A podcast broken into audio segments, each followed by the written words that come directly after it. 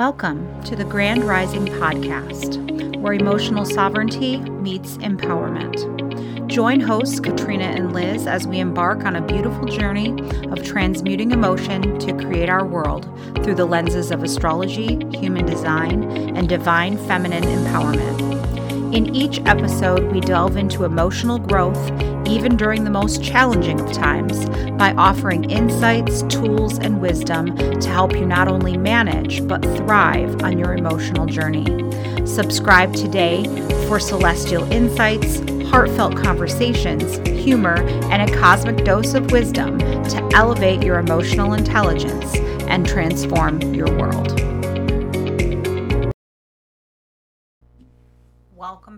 To the Grand Rising Podcast. My name is Liz, and I am here with one of my dearest friends, Katrina.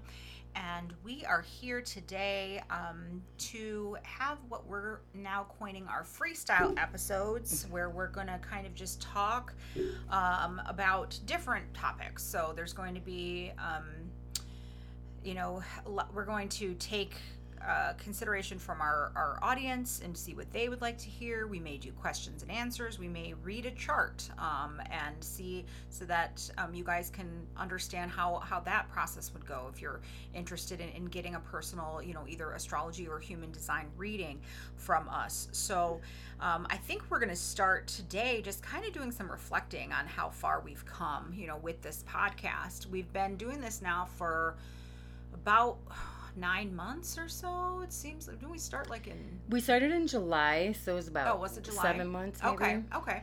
So, and we've completely renamed it, rebranded it, redone redone the whole thing, the whole format, everything. We re, we started doing like a weekly transit, um, and then we just decided that um, we wanted to do something that was a little bit more evergreen for you guys, that you guys could come back and listen to again and again that would be more relevant for your lives and not just you know once the energy of the week is done then it's done.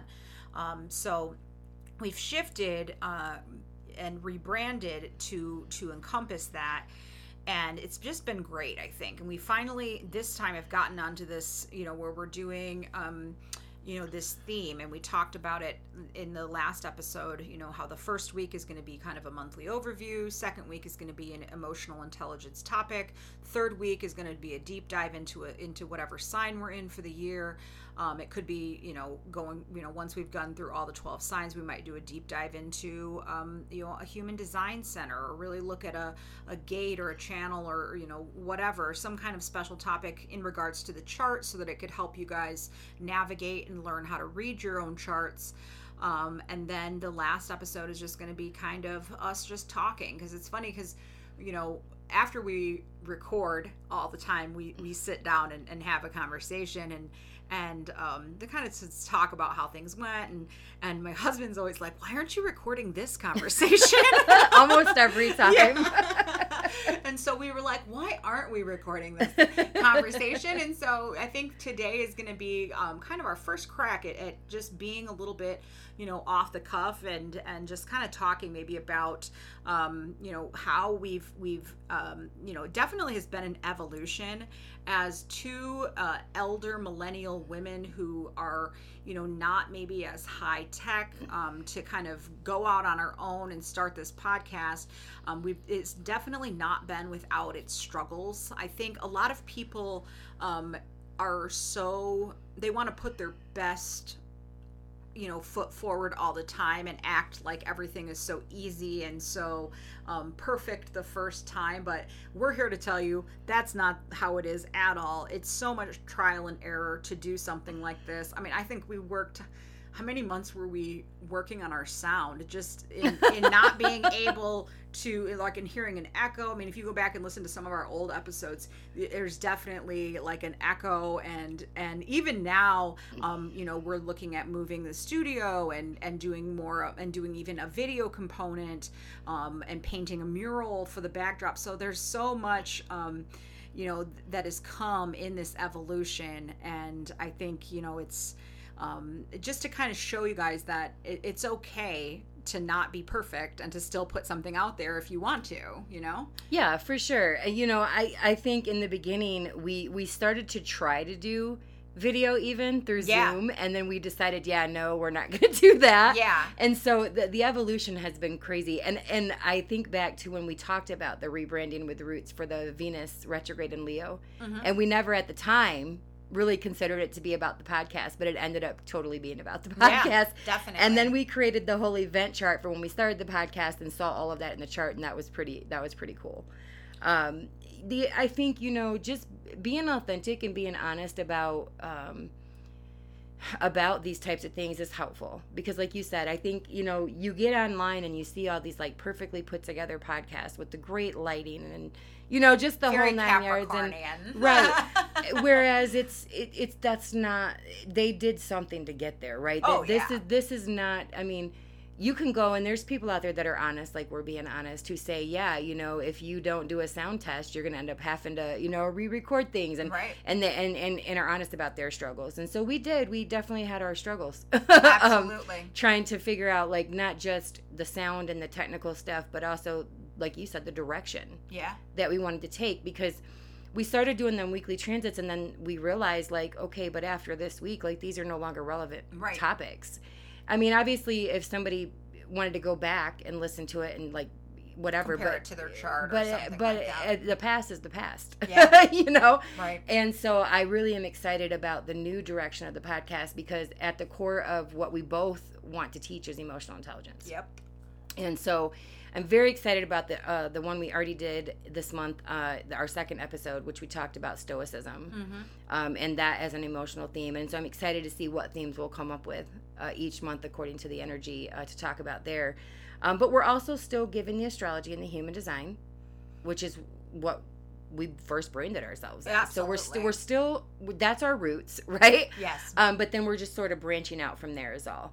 Um, so yeah, it's kind of teaching you i mean i feel like to, to be able to use the things that you know about yourself in you know the the form of astrology and human design because it's it's really they're very accurate systems um, and like you, we always talk about it's always in the charts it's always in the human design and so um, they're you know to to learn about how to manage your energy and how to what to expect on a collective level but still how it can relate to you personally in your life.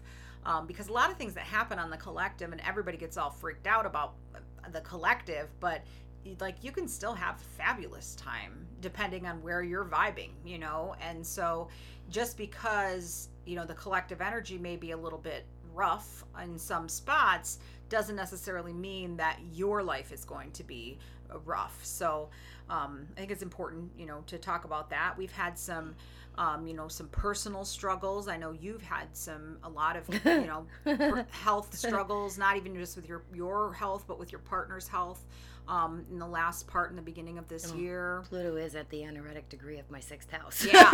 so there's all your um, health it has definitely showed up for me. Um, even even the Mercury retrograde, uh, it retrograded right on top of my Venus in the sixth house, and that's when my partner's health issues started getting worse. So you can always Mm. see it in the chart, which some people let that scare them, but to me, it like helps me keep the faith that actually there's like a way we can go about learning from this and, Yeah. and getting better health.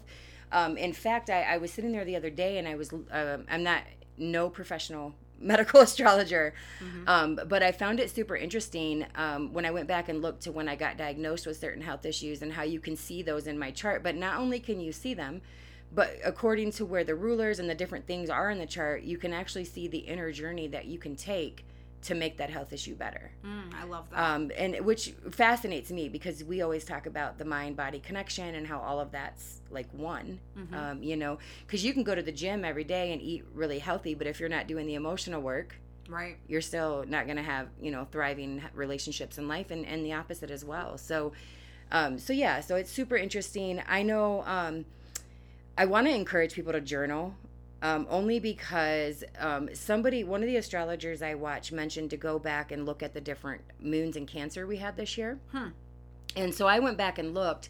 So first of all december 26th of 2022 is when we got the letter saying that um, john had to stop taking this certain medication as it was affecting his kidneys. Well once he stopped that medication which was um, to help him not fill with fluid i mean he started filling with fluid. And so um, I looked, and on January 6th of 2023 was a full moon in Cancer. That very day, he was admitted to the hospital to remove fluid. Wow. Um, the new moon in Cancer on July 17th, we were sitting in the nephrologist office being told that he had now had to go through the process to be put on the transplant list. Mm. The last full moon on December 26th, exactly one year from the date we got the letter, he was having surgery to have a port put in his chest for dialysis. Wow.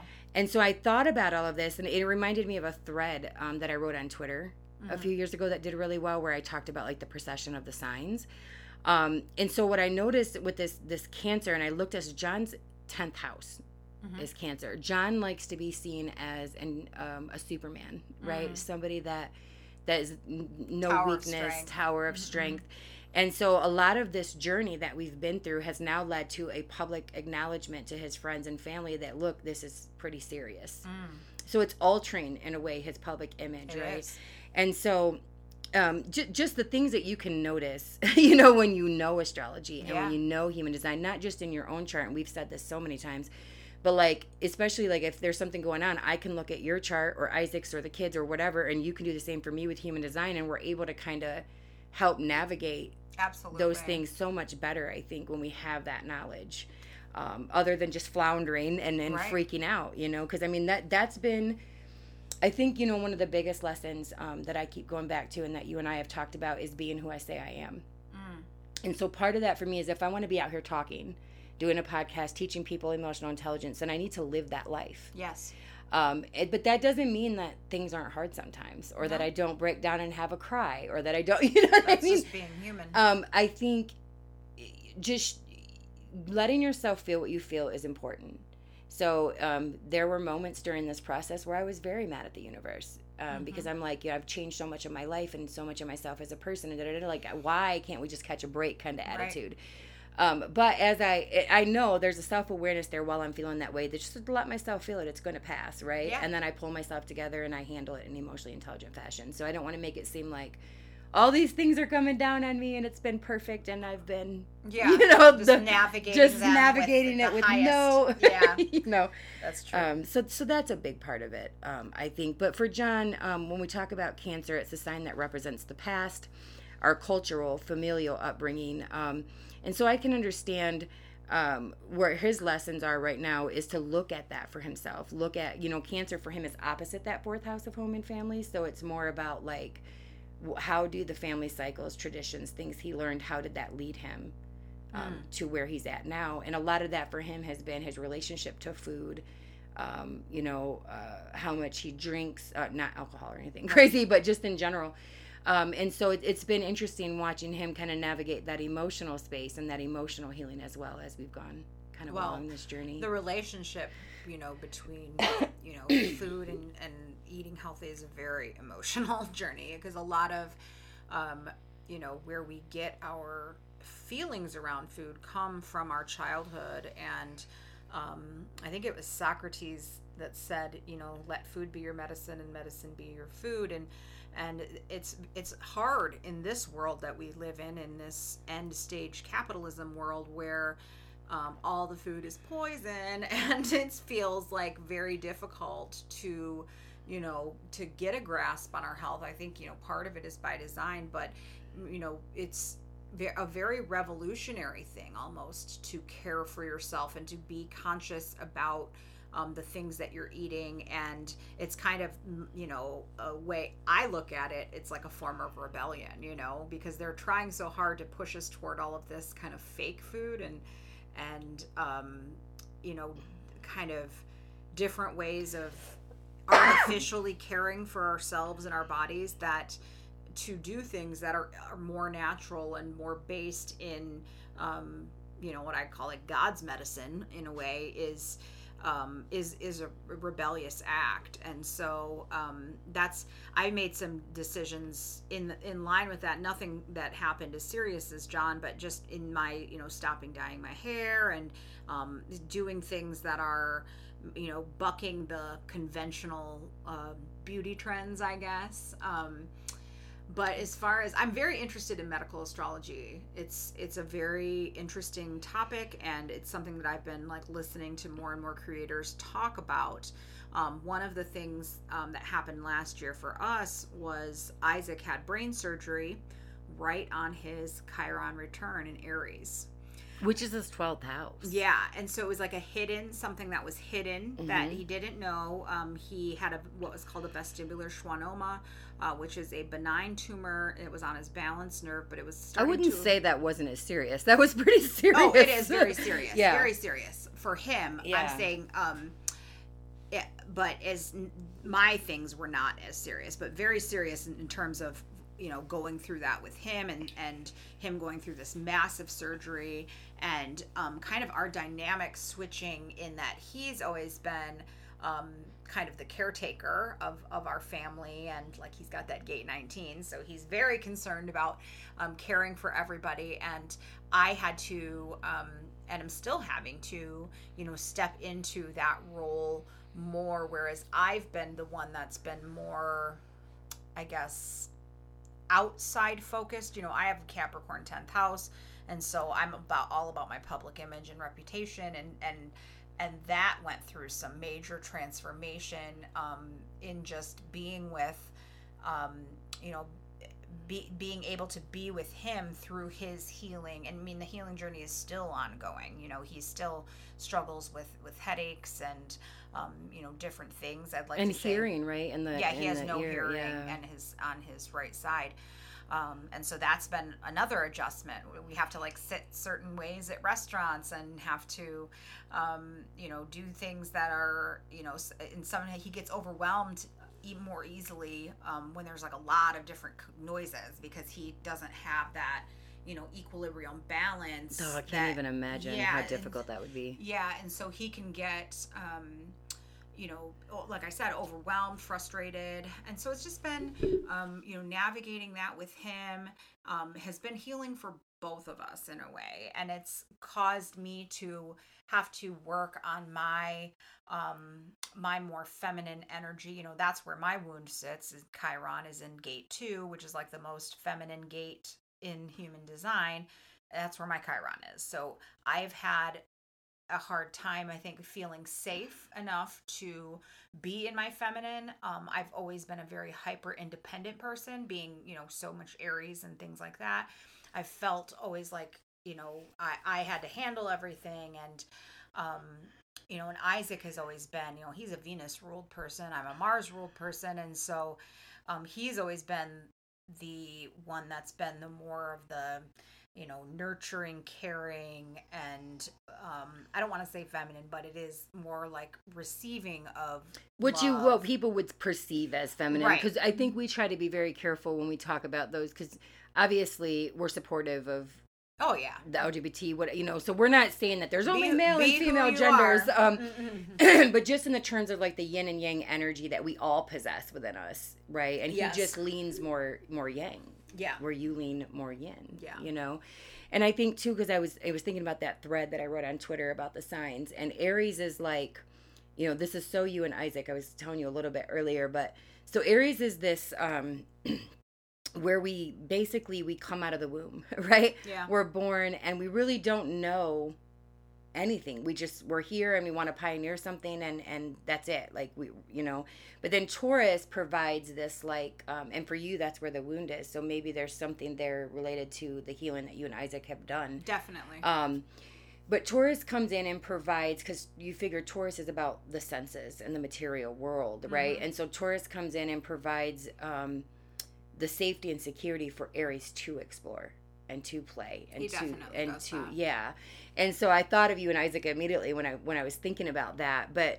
Um, so as you're going through this process, I mean, your Aries is always ready to go, right? And then he's the one that's like holding a safe and steady space for you um, to he's doing it right you. now Yeah, the girls at the library while we're while we're recording. recording. yeah so you can see it so clearly Yeah, in your relationship. it It's beautiful. yeah. Um, you know, I'm and very I, I think you know, Aries doesn't have a a real good ability to ground themselves. Yeah. Um, and Taurus is very grounded. Yeah.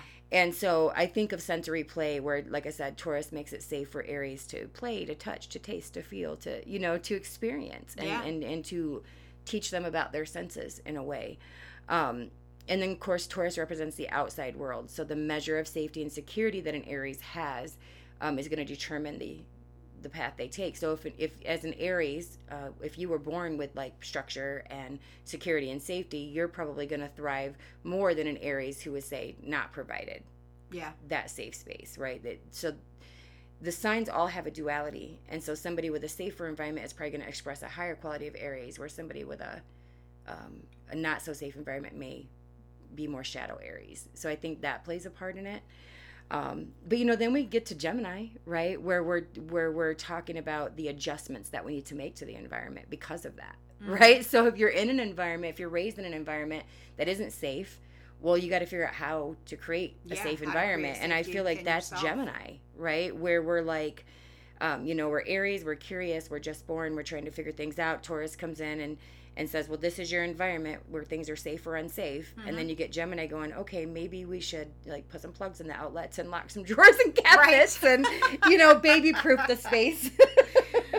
that's that's how I was looking at it earlier. I was kind of laughing. I was like, "That's kind of what it is," you know, because as Aries, it's it's where we're the most naive. We're you Yeah. know we're fresh. You know, for me that's the ninth house, and so it's no surprise that I've gone through the the shifts I have with religion and spirituality and things that are ninth house related, right? I look so at the oppositions in my chart. My chart is very um, focused on like first house, seventh house. Like I have my um, Sun, Venus, Mars, and a couple asteroids in Aries, um, and I'm an Aries rising. And then so my seventh house, I have Jupiter, Saturn, and Pluto all there um, in Libra. And so I was really meant to learn a lot in this life through my relationships and learn to be more receptive and more um, in my feminine, which has been, you know, difficult for me. And this is the first relationship that I've had where I even feel safe enough to actually be in my feminine. And I think um, to even explore it a little bit. right. Same with John. Like I've never been in a relationship that I was safe enough to do that with. Yeah. and I think that a lot of women uh, feel that way. That that I mean, there's all of this. It feels like we have a lot of like men versus women, and again, this is like kind of divide and conquer stuff where um, you have a lot of women expressing that they feel like they're the ones doing most of the things around the house, and you know they're still they're still going out and working because capitalism requires it, but yet they also have to come home and work and they are not feeling like you know their partner is necessarily picking up any of the slack at home. And then you have men who feel like their women their woman the women are you know controlling and domineering and they have you know but really it's that they're in their masculine energy.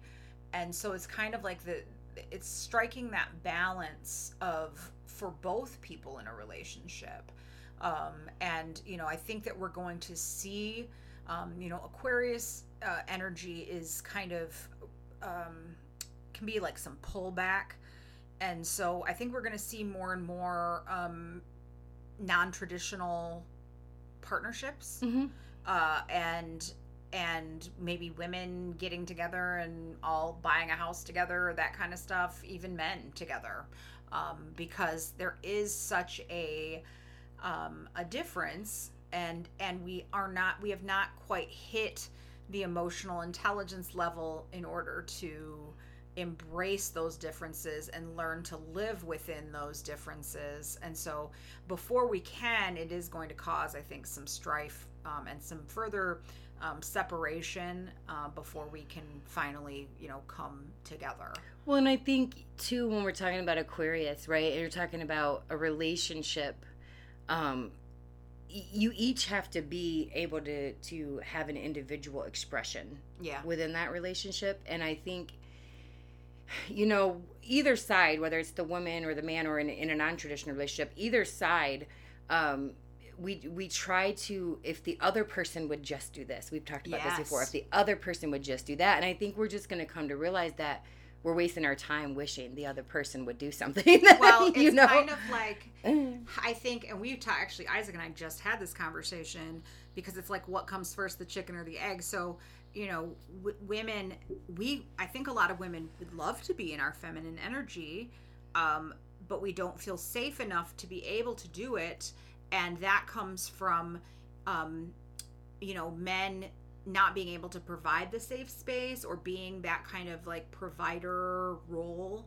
Um where like for me like if if i'm stressed out about money i'm very much in my masculine energy. And so if i was you know whereas if isaac's out like making a whole bunch of money i have a way of being more you know relaxed and feminine and things like that so i mean it's not just about money but it's about the security. Yes. It's, Taurus is, you know, at the root of it, your second house, Taurus, is about the security right that money offers you. It's not the money itself. right it's Yeah. just having that stability and Mhm. so um, if women don't feel safe or they don't feel like they have that stability and that security then they are going to be more in their masculine.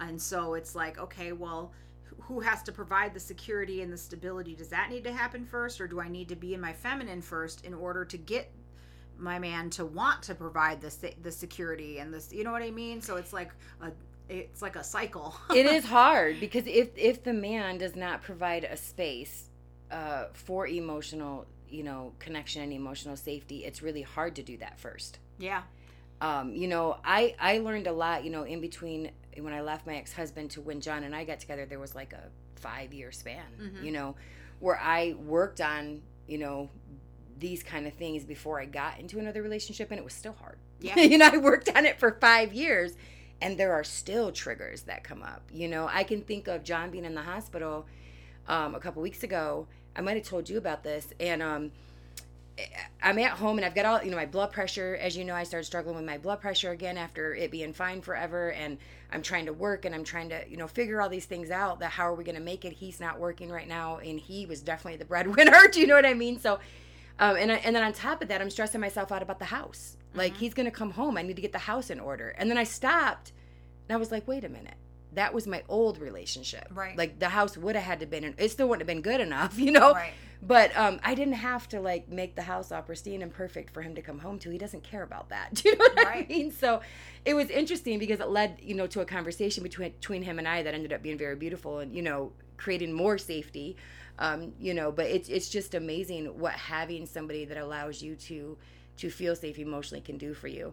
Um, but if you don't have that, I mean, you are going to see people, I think, leaving relationships where that's not yes that's not there and working on cultivating that within themselves. And I think it definitely works both ways um, because I think there's some internalized misogyny amongst women that we want our men to be these like strong and non emotional types, or at least that's what we've been shown or taught.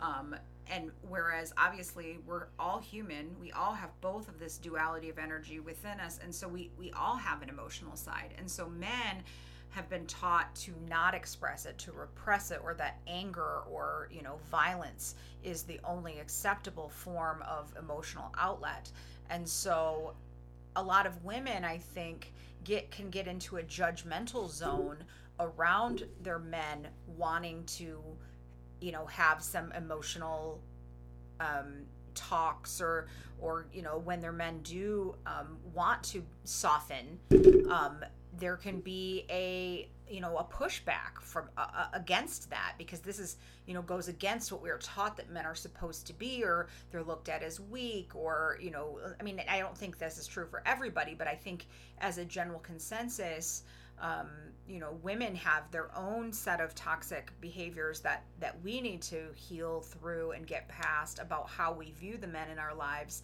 and looking at them more as um, you know whole emotional creatures just like we are I was thinking about this last night. So it's funny that you bring it up because, you know, all the men I've been with in the past, you know, anger is just an expression of another emotion. Yeah.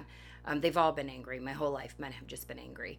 Uh, John is not an angry man. right Um, in fact, he is very, uh, very soft. Like he will cry watching videos of like Mhm. soldiers coming home to their kids. Do you know what I mean? Yeah. Like, and so um, it's weird because in one way it's really different for me like to see a man actually like be able to express his emotions in a healthy way Mm-hmm. um and there is this internalized like thing that you're not supposed to be attracted to that Right. And i think we can get ourselves in trouble if we're not self-aware about that because it is subconscious programming It absolutely and is. uh i love that about him yeah. you know what I mean? I love that about him. So so but there is this thing I don't want to call it a repulsion a repulsion, but it's it's almost like there's something subconscious when it happens where it's like, "Oh, that's not supposed to be this way." You Right. know? Um, but I love it because honestly, a well-rounded man is strong. Is Yes. you are able to lean on him. All of these To things. me, it takes more strength to be able to be vulnerable. Yes, vulnerable. that's what I tell John all the time. But you know, he has Venus in Cancer, which I love. But he um is opposite mine. But yeah, it does take more strength for any of us, male, female, um, but non-binary, any of us, to to be vulnerable and and and to express our emotions in ways that are uh, healthy. I would say. Um, it, it takes a lot of strength and courage Mhm. um, you know and i think that that's another thing that we're moving um, you know with this all this pluto and capricorn ending and going into pluto and aquarius is and it's not that aquarius like i said is an emotional sign by any means um, but i think we're going to see more emotional intelligence at the end of this i think Oh um, yeah. you may see in the beginning especially as pluto enters aquarius like this like i said this usurping and and, and these these changes in tribes and dynamics and relationships um, but it's because we are all looking for like you said that emotional security that emotional safety. Because i'll tell you what you can build all the material you know s- stability you want. And if it's all taken from you tomorrow what do you have? Yes. there has to be an emotional foundation inner emotional you know saturn and pisces and i keep saying this um, is not about outer discipline. It is not about the hustle to make things happen saturn and pisces is about inner discipline. How often am i sitting with myself in the vibration of what i'm trying to create? Because that's part of the structure. Yes. and we're and we're we really are so ingrained with this uh the gender roles and the and the hustle and and all of these things where actually a huge part of the process is energetic. Yes. it's inner stuff and so saturn and pisces i mean until 2026 is about us learning to uh, discipline our inner selves and and and to sit in sustained vibrations of what we're trying to create and manifest in our lives. I love that. yeah. And i just think that that's you know that's that's where we're headed. And like i said in, the previous episode when um, we end aquarius season we are pouring into the mouth of pisces the mouth of god so to speak because pisces is god right? Mm-hmm. So so yeah i think you know getting um, more attached to our inner divinity and our inner higher self and all of that is going to be very important. And also creating and isaac and i talk a lot about this too is is you know a lot of women i think they want they want their man to lead but it really is about leading yourself and and about taking that um, personal responsibility and that's what really creates trust is is not a man like telling you what to do but somebody who's showing you who they are because they are that way in and man out. or woman. Yeah yeah. yes. be who you say you are right? That's what we keep going back to. Uh very uh venus retrograde and leo lesson for me uh especially in my first house was that be who you say you are. And if i can get mad if i want all day long that i'm expected to lead somebody or something right but what good is that going to do me? It's like Isaac saying earlier, "Oh, I can't complain," and I'm like, "Well, you could. It's just not going to change Right. anything, but bring you more sh- to complain about." Yeah. You know. Um. So it's it's really it really really is about leading yourself. That's what emotional intelligence is. It's always bringing it back to the self because if you're in a relationship or a situation that's not conducive to your health and happiness, it's still on you to leave that relationship Yes. or situation. Um, it, you know, I hate to say, you know, we talked about in the Aquarius uh, overview about um, the facts don't care about your feelings. They just don't. they don't It doesn't mean your feelings don't matter. it matters And and so emotional Mm-mm. intelligence lets you sit in those emotions and sort through them, but they are your responsibility. yeah You can't make your partner or other people responsible for your emotional state, your happiness. It- That's not fair. That's a lot to put on another person. absolutely yeah, you almost you have to be kind of when you're starting this process and you're starting going inward um, and doing you know what's like they like to call shadow work or um, kind of looking at all of your stuff. You kind of have to be a detective of your own emotions. You have to really um, you know, when you're activated, or some people like to call it triggered, um, by something, whether it be a person or a situation or something like that, it's really important to stop and examine that emotion and to because you can shift yourself. I think that a lot of people feel like oh they get this sense of pride um, where i know you and i have talked about this where they're just it doesn't matter what you know if they're on their their idea or they have their um, you know what they feel uh, is right it's hard to get people to come back and step back even if halfway through the conversation that that person realizes that they're completely wrong about a situation it, it, we're, we still have such it, uh, this self-righteousness that it it like it's it's from school from programming that you know we have to be right. We have to be we have to get the best on the test. We have to pass. We have to the get competition the best grade. Yes. Mm-hmm. and so and oftentimes i think in relationships and i can even speak for my own that this is true um, you know as a you know mars ruled person married to a venus ruled person i can kind of get in that you're my opponent and not my partner. And what you're saying is you know somehow against me rather than trying to help us as a couple. And so people get butthurt well and you have you also have a sagittarius moon. Yeah. Um you know so your inner world if somebody activates or triggers you that self-righteousness is almost an automatic response for you that you yeah. can't even help because that's just how you were born. Your self-awareness obviously lends to growth in that area, yeah, right? In your inner world. Very difficult for me. Um, yeah. Oh, absolutely. I can see it because you know not only do you have all that Aries and your Mars ruled, but you have a Sagittarius moon, right? And Capricorn tenth house, which you were taught about prestige and you were taught about you know that mattering pretty much above all else. And yeah. so of course you're going to be competitive because you've got to compete to be the best, to be the right. greatest of all time. Right. You know? And so um but just these things are not it doesn't mean we're that way forever. It tells us why we are a certain way when we start learning about this stuff, like our birth charts and stuff. But it doesn't mm-hmm. mean you you can't evolve, right, and grow from there. You do, and and knowing this stuff really helps, and it helps us both. Um, if we, if I know there's a certain, like right now, Saturn is in my eighth house of um, joint assets and resources, life and death, trans, big transformations, all of that and he's going to be opposing my moon and Saturn. Mm. Okay, what does my moon rule my 12th house? So we know a lot of this is going to be stuff that is uh, uprooting things from my subconscious. And Saturn rules my sixth and seventh house. So it's going to be through health issues, through work related stuff that we're going to have to focus more on our joint resources. Well, what's happening in my life right now? My partner, Saturn rules my seventh house, is sick. Mm-hmm. We had you actually, as our realtor, um, wrote us up a thing to get me put on the deed of the house very eighth house, Saturn in the eighth house, right? And then also, um, I'm meeting with my cousin later today who works um, in insurance, and she's going to go over with me life insurance and advanced direct. These are very Saturn in the eighth house stuff. Now, does it mean that you know people don't like to face this stuff? That's John's true. one of them. He, you know, he knows we have to, but it's very hard because it's it's literally he's facing his own mortality right now. Yes.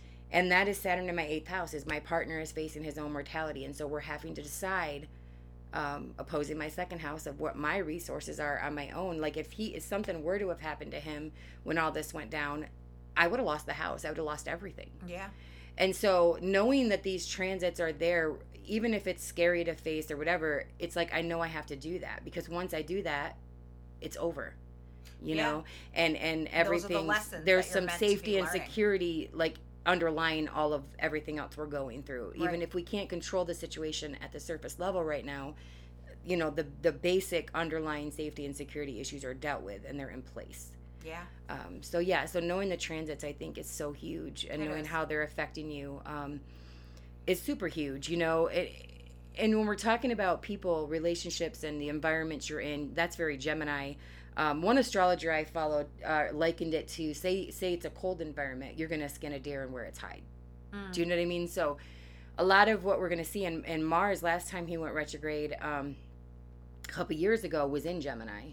So a lot of us were already rethinking our environments at that time. I feel like mm-hmm. you know, so you're going to see a lot more of that, especially as um, we get to like I think it's May when Jupiter moves into Gemini, right? And then yeah. Jupiter's going to square Saturn, so there's going to be you're going to want to grow and expand in your environment, but there's something you know with Saturn and Pisces still that you're not addressing about the inner work or the divinity needed to get you there. Um, so so yeah, so I would just say you know Gemini is about duality, learning what we like, what we don't like, you know, how we can shift our environment. Um, it's also about learning, I think, the rules of society mm. um, and, and how we fit in there. Um, Makes sense because it's like your local community, and that's where we first learn about, you know, how things or our perception of how things yeah. work in, you know, within our neighborhoods, within our, you know, small kind of local groups. Only then, once we can understand that, can we move on to you know more broader um, societal issues. Yeah, which is which is the opposite of Gemini would be Sagittarius, right? right? So so Gemini, and of course you have that natural chart. So Gemini would rule that third house of like you're saying community um, local, like you know the things you do every day, the people you talk to every day. Right. Um, a lot of times people don't understand this, but uh, the third house can be very much about friendships as well. Mm. Like if it's a friend Makes that you sense. actually speak to every day, like um, me and you, like you, yeah, mm-hmm. would probably fall in my third house, right? So, um, so yeah, so that's very Gemini. But then I think people, um, when it comes to Cancer, Mm-hmm. we we always want to focus on the emotional aspect of it but like i said it's so much deeper than that because now we're okay we're born and then we have we we learn what's safe and unsafe as we explore and let our senses come to life and and what feels pleasurable and all of that in taurus and then we're in gemini where we're learning our environment and the rules of society and all of this um, and then we get to cancer where we have to consider our familial structures yeah so a lot of times what happens is we go out into the world and we're in um, learning from the community and everything but we don't stop to realize until then that stuff that goes on at home is not what's going on out here. That's a very right? good point because I think we learn, especially in our personal relationships and in our, our love relationships, we learn how to be in those from our family and from our, you know, our parents and and and so uh, we tend to model those within our relationships and and and repeat those patterns and I know many of us did not have the best role models for how to be, you know, in a relationship.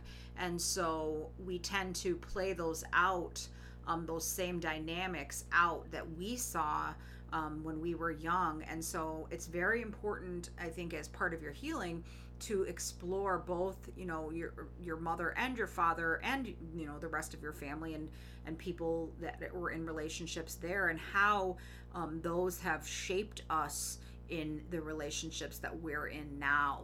Um, and and really kind of looking at some behaviors because a lot of those behaviors that we have are very subconscious and they're very um, you know they're automatic. They're part of us and it's part of our personality. I mean you know up until age seven you pretty much are just a subconscious mind. And so um, you're just a sponge absorbing everything and absorbing everything from your environment. And so we learn so much from our families and how to be and act and do without questioning if that is really serving us mm-hmm. you know? And so we'll tend to play out those same patterns over and over and over and a lot of times we're hitting you know walls in our relationships and, and sometimes you know destroying our relationships because of we cannot separate ourselves from that patterning that we grew up with with our in our within our family structures. Yeah, and then those patterns, I mean, they're not always bad obviously, but some of like my mother taught me to read from age 4. I'm so grateful that she taught me to love reading. Yeah. You know what I mean? Yeah. So I can Same. look back and, and pick and choose things like that, but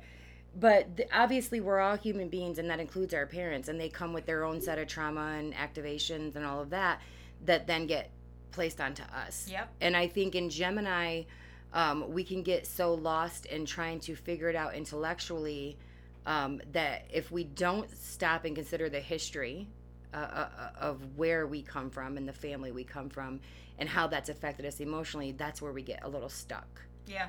Um, you know, one of the astrologers um, that I watch I, on TikTok, I don't know if I'm pronouncing her name right. It's I L A N A, but she talks about Cancer being where we're having this like serious family dinner, Mhm. right? But then we get to Leo where we're like out partying at the club with our friends, right?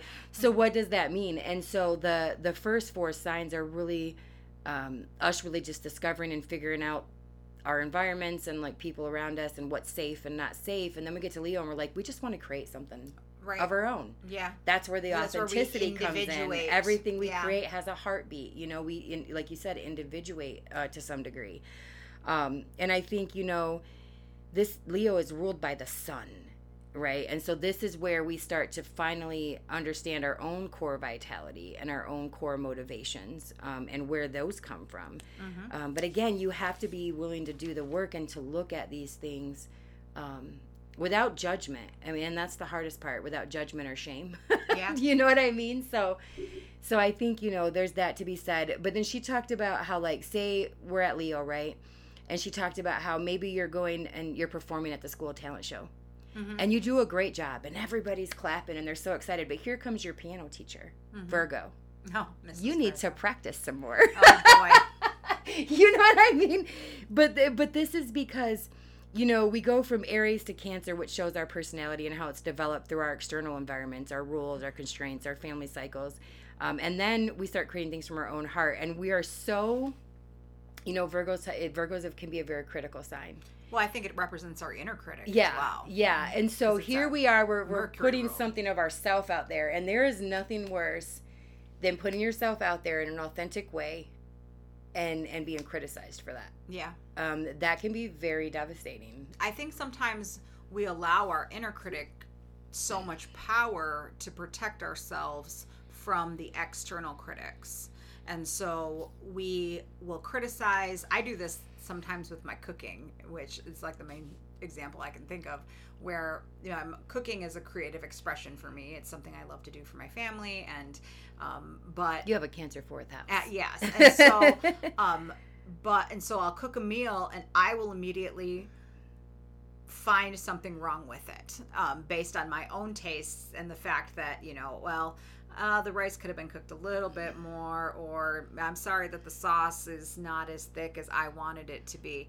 And whereas my family's like we don't care about that. Like, it tastes tastes great, delicious. Right. i know. And so we get into this inner critic where we're trying to protect ourselves and protect our emotions from external criticism. But really we're creating all of it in our heads kind of very shadow Virgo. You know, it, it's very shadow Virgo. But this is because Virgo kind of understands what we were talking about in the last episode the limitations of the current system. yeah But instead of rising above those limitations, it tries to work within them. Mhm. So, although you did a great job at the talent show, Virgo's thinking, well, if you practice more, you'll get more opportunities, and and it's Right. still the hierarchy, Right. right? Um, and so it's it, Virgo is trying to work within a system um, full of limitations, not understanding, you know, that it can actually rise probably above those limitations. and Um, enjoy the harvest Yeah, absolutely. And you know, and so so I think, you know, just knowing again where where these signs fall in your chart, if you have planets in these signs is going to be very very helpful. Um, just knowing for instance that I have Saturn conjunct the moon in Virgo. Um, just without the north node, just considering the Saturn moon conjunction um, being in the second house, um, I, w- I was going to be very self-critical. Do you know what I mean? Yeah. And and critical of others because Saturn does rule my house of other people as well.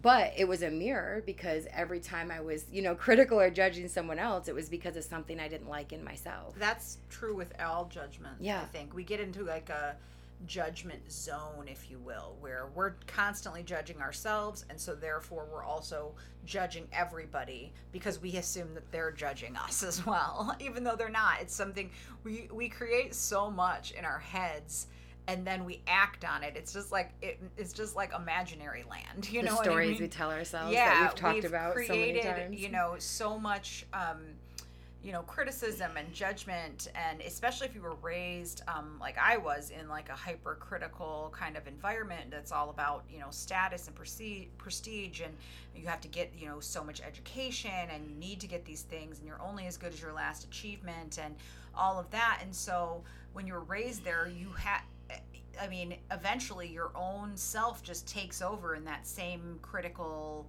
um, you know, mode. And it doesn't help that I have the channel of judgment. Like the Not only- main channel I have. In you have a Virgo design. sixth house too. So part of your just daily habits and routine is like this chasing this perfection that doesn't Yes. exist. Do you know what I mean? Um, and, and so you can see it there as well. I know you don't have any planets in Virgo, um, but you have a Virgo sixth house, you know, and it's ruled by Pisces Mercury. So I think there's part of you that wants to let go of that and like just kind of flow and like Right. let your imp- and you're doing obviously you're doing that intentionally now, which is great. Um, like you said, you have that second house Chiron, but you're also in a two year this year. Yep. Um, so uh, it's going to be interesting to see kind of how that plays out for you because I can already even before the the new year started, I could already see that kind of shift in you. Mm-hmm. Um, and so that's that's been super cool to see because perfection does not exist. No, it doesn't. As much as I want it to. and believe me, with a Virgo, Saturn, Moon, and North Node all right there, I want it to as well. But it's it's just not going to. right. You know, you have to accept the imperfections, and and I think that's when when we don't, that's when we get caught more up in judgment. Definitely. you know, um, I can just as an example. This was several years ago. I wasn't always um, the mom I am today, obviously, and I didn't like the way this lady was like interacting with her little daughter. And immediately I was like, I'm judging a past version of myself. Oof. That was tough. Yeah. But if you can do that, I mean, over time it does get easier because I, I realize that's just a human thing that we do. Like, we all do that. Yeah. And really, if we're judging somebody else, uh, we're not being of service to them if we're being critical and judgmental of them. That's right. And Virgo is about being of service. It's about learning how to mentor and lead from a genuine space of wanting to serve other people, not of wanting to uh, make up for past versions of yourself. Right.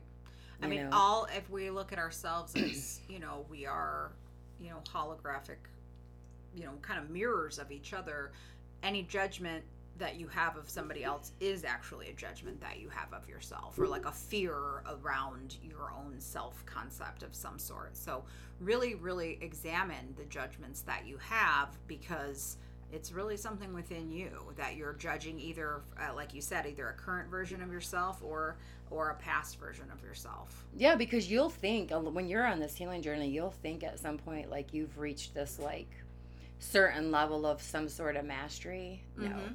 no, because just when I think, oh, I'm not judgmental, I'll catch myself yeah in the act of judgment, and I'm like, wait a minute.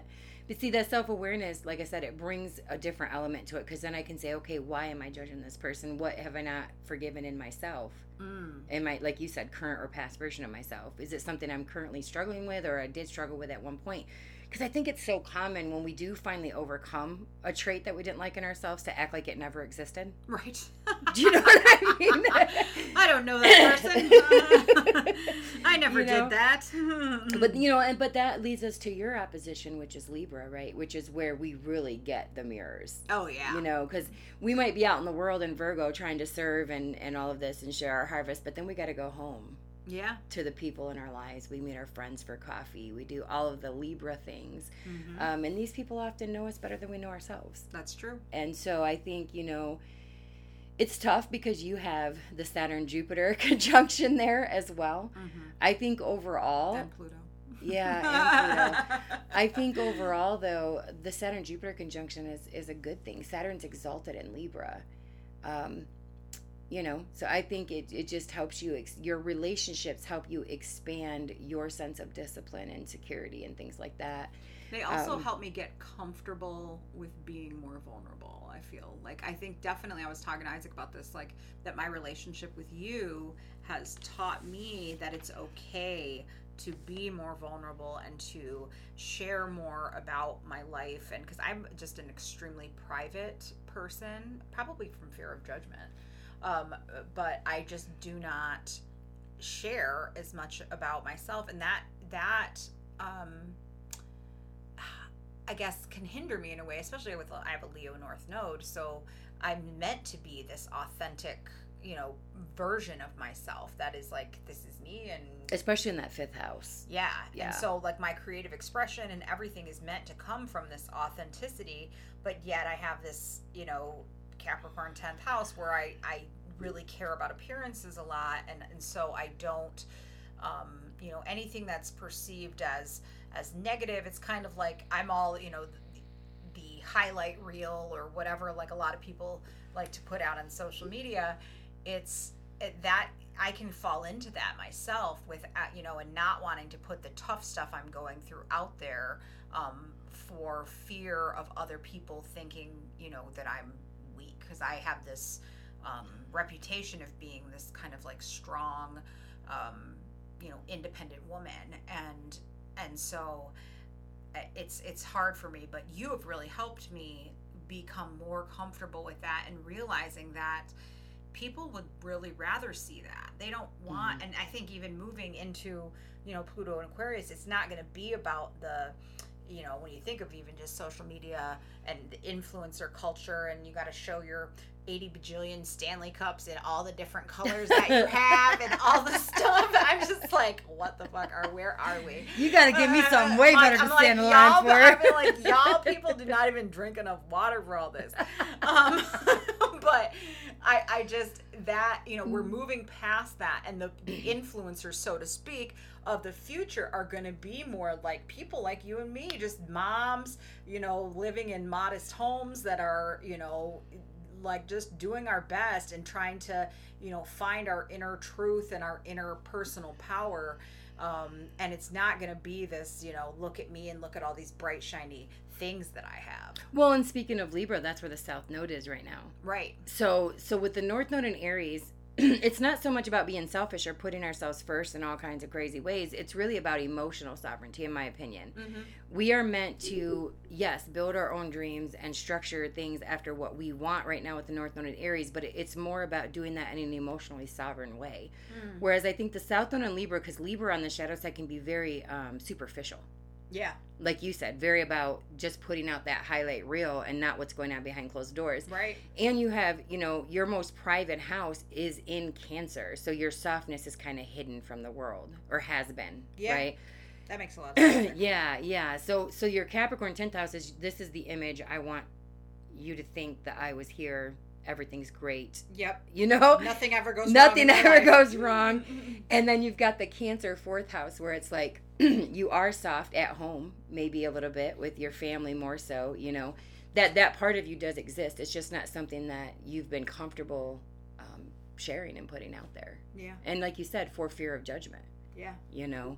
Um, and i would say too you know the moon rules your fourth house from the ninth house. So um, i feel like your journey through learning uh, your spiritual journey you know is what probably has helped you um, bring more of that softness to the forefront yeah um, you know still working on it well I'm, I'm really I- glad that i've been a part of that i know for me i can overshare so i, I can take a few cues myself to maybe quiet down a little bit So- my friend I was I went out to lunch with, and she called herself an overshare bear. I thought that was the cutest little. i'm gonna use that um, yeah, that is definitely not me. You and I are very different on that. Um, but I think we, you're right. We both have things that we can learn from each from other each other on Mhm. that. Um, and so, yeah, because you know there is something to be said about not putting everything out there too, and leaving a little something for people to wonder about because it creates, um, you know, interest in what you're doing, and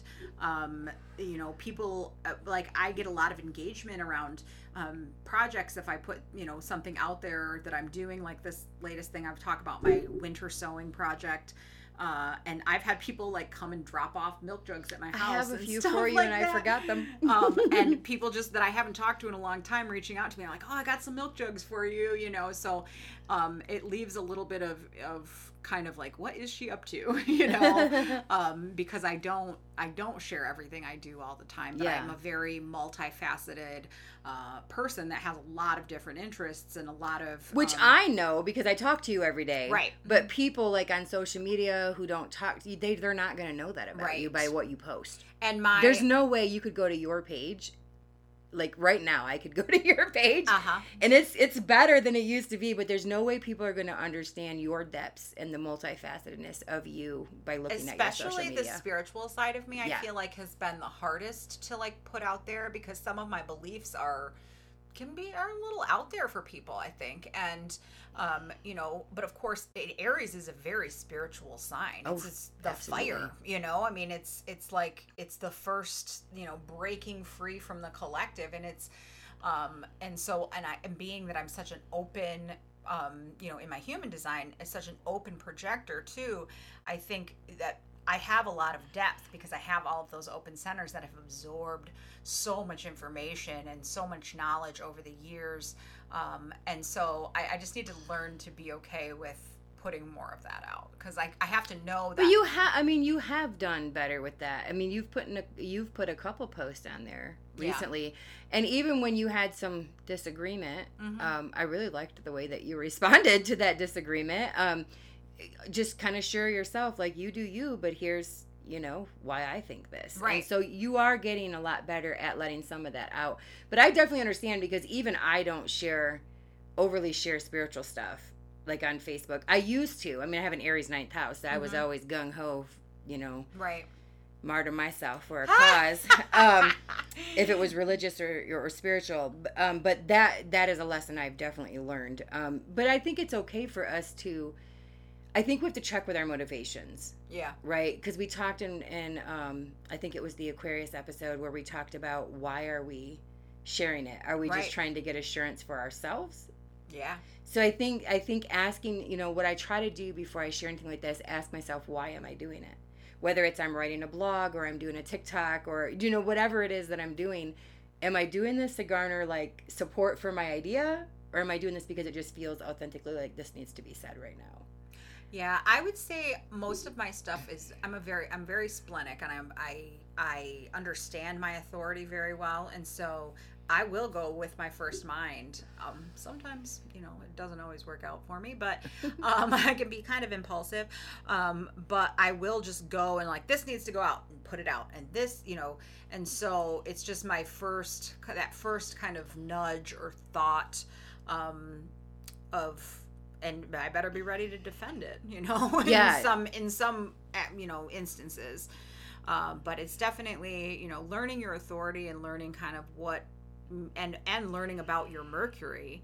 Uh, I think is that's really how we communicate. Um, you know, it, it really great places to start when you get past you know your basic you know sun and moon and rising um, is is really you know because you want to train that Mercury. Mercury and Pisces, like I have, is is can, can be kind of a tough placement. It's very um, sometimes I, I have a hard time articulating everything that I'm have in my head is like so full. I just want to like be like blah, blah, blah, you know, and it's hard. Um, to be discerning and so sometimes i can i can talk myself into a corner and so and other times I will feel one way in one moment and then I'll be like, oh, well, that was then. And I don't even feel that way anymore. You know, I, Yeah. I can, I go with that, you know, flowing. And so um, being married to somebody who's so fixed is, he's like, you know, he can get into, oh, well, that's how you felt. That must be how you always feel, you know? And it's like, no. Things change moment by moment over here, okay? Uh, I don't, you know, who knows how I'll feel tomorrow, but today this is the situation. And so, you know, getting him to um, kind of see that more and, and realize that, okay, this is how she's feeling now. Um, but this isn't how she's always going to feel about this situation. This isn't, you know, it's a very, you know, I mean, Pisces is flowy, right? You yeah, know? very much so.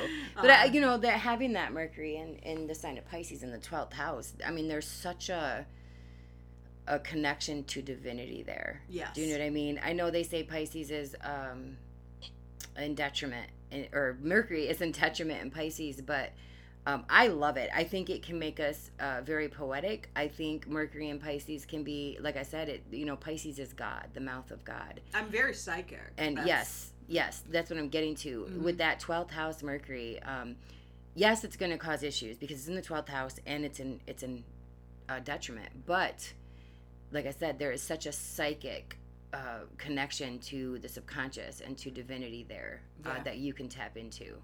I feel like I just have like this wealth of knowledge that I'm not really sure where it came from, but I just know things. Mhm. Um, it's like a clairsentience, I guess, uh, where I just know the answer to things, and even it could be something from the very, you know, distant human history or whatever. But it's just it, it's part of my my knowledge base, and I don't know. It helps me and hurts me sometimes. yeah, it's definitely there though. Um, and I think too, you know, again, the South Node and Libra being us looking at our, um, not just ourselves, but our connections differently and using them as the mirror that they're meant to be. hmm Um, you know, it, when you meet somebody and, and you start becoming close to them and you get vulnerable and intimate, that's Scorpio, Mhm. right? I'm going to stay with you forever. Oh yes, the love that nobody else has loved ever. Nobody else understands it. Till death do yes, us part. definitely, definitely. Um, Everybody's had that. but I feel like um, we we talked we we did an episode on the Mars uh, Sun uh, cycle Mhm. in Scorpio, and I feel like this is us. Uh, it represents the transformation that we go through in regard to our experience with others. Mm. Um, and that's all just shifting. I mean, all the energy we talked about Pluto and Aquarius being about that too, but all the energy right now is having us look at um, not just ourselves, but like the connections and the environments around us, and like, are those conducive to our well being? Right. You know, and Scorpio, sometimes you can, if you have a lot of Scorpio placements um, or prominent Scorpio anywhere in your chart, um, you can cling to things Mm. and and you can hold on to them. It's a fixed water sign, Yeah. so it, it very much emotionally attaches, you know, and and that those can be some of the strongest strongest ties to break. Um, I can't. We had the South Node already go through Scorpio, so I feel like for the most part, Scorpio placements have like probably learned a lot of Yeah. a lot of their lessons. Um, and then, you know, of course, next we're to have um, uh, the nodes move into, Virgo, and Pisces. which is my nodal opposition. So that'll be interesting. Mm. Um, but I feel like, you know, in Scorpio, we lose things, we gain things, we transform and evolve, right? And then the problem we get into is right now, we're, uh, we've been having a lot in Sagittarius. We have Venus there right now still. And like all the squares to Neptune that that's created. And you talked about this like self righteousness. Mm-hmm. Mars has moved on. He's exalted in Capricorn, but he was there, which added to this like intensity to want to be self righteous. Um, but I think where Sagittarius gets tripped up is because in Scorpio is where we reach our low point. Mm-hmm. And then after Scorpio, Sagittarius is the hope and optimism that returns. Mm-hmm. Um, and I think we can get caught up in seeing, um, especially if you like you have a Sagittarius moon, I have Neptune there. People with prominent Sagittarius can get caught up in seeing their truths as like the truth. Mm. Do you know what I mean? And Never. so take their all the perceived truths that have face value. Sagittarius conjunct. I mean, um, my moon conjunct Neptune in my ninth house. Yes. Sagittarius. Yes, you do. I'm very much. I can be. I can be a little self righteous. I think just I know it all. I feel like Sagittarius, you know, it, it takes its truths and it perceives, like I said, it perceives truths at face value and wants to build from that space. But Sagittarius isn't meant to build; they're meant to explore. It's Capricorn that we build, Ah, and so I think you got to be careful. Um, the self righteousness is is a clue. Uh, self use self awareness to realize, okay, why am I being self righteous right now? What am I trying to build before I'm ready? What am I, you know, mhm. those types of things. Um, because, like I said, it's in Capricorn where we build. Where I was telling you in the other episodes, it's the I was here. right. Do you know what I mean? Uh, we want it to speak for you know itself. We don't want to have to explain anymore. We're done by the time we get to Capricorn explaining stuff. yeah. Um, it's not that Capricorn. I mean, we talk so much negative stuff about Capricorn. I know we do. and I don't mean it as like Capricorn's not. I mean, Capricorn, like all signs, has a positive side. Oh, absolutely. Do you know what I mean? It's it's just my dad's a Capricorn, and he. I, I love a lot of his Capricorn energy. yeah. I have a very trustworthy. I mean, very just stable, steady. Like, you know, just can be counted on to know all different kinds of, um, just stuff. I think about structures, and you know, he's he has this very they're very all about their money that's for sure I have uh, one of my favorite coworkers who you've heard me talk about a lot. Uh, he's our acupuncturist at work, Mm-hmm. and uh, he is so much Capricorn, Mm. uh, so much Capricorn, uh, and I love him. Mm-hmm. You know, he, he falls in my sixth house, which is very very coworker. yeah Um, I said it's interesting. I'll have to. I want to do a little solar reading for him, so I'll have to see where his Capricorn falls if it touches my Venus or Mm. not. But um, I thoroughly enjoy the man. He's he's grounded. He's uh, very stable. He's he's funny. He's got a good. yeah A lot of funny. Capricorns have like a dry humor. Yep, very much You so. know. Yep. Um, so there's definitely positive signs to Capricorn. So I'm sorry to any Capricorns we've offended Yeah. with all of our Pluto and Capricorn talk.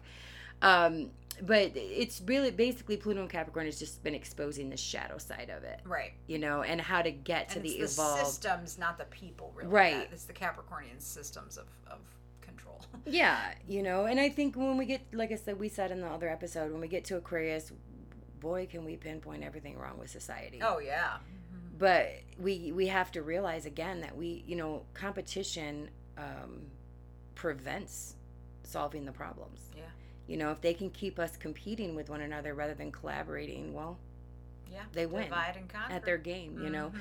And I think ultimately, you, you we talked about your Mercury and Pisces, and when we get to Pisces, this is about surrender, Mhm.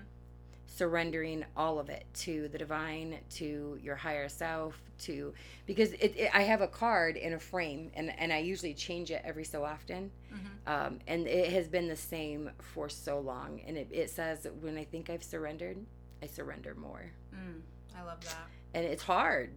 It's hard to do because we want to control yeah control everything. there's a lot to be said for just accepting what is and acceptance is the the way forward really is because uh, we splay our energy out by trying to either you know change the past or control the future or whatever but accepting what is is really just grounding into the present Yeah. so.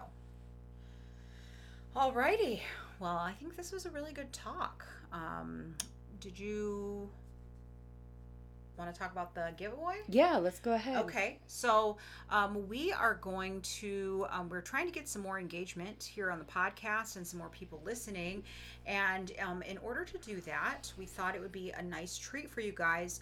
Um, if you want to um, comment on the podcast or follow the podcast and um, send us a comment, we can reach out with an email or, or whatever. And we would like to give away a free um, astrology or or human design reading, um, or actually both um, potentially, um, that we could feature on the podcast. Uh, so if that is something that you are interested in, um, if you're interested in a free reading, of course we wouldn't use your name or anything like that, but we would have a podcast episode.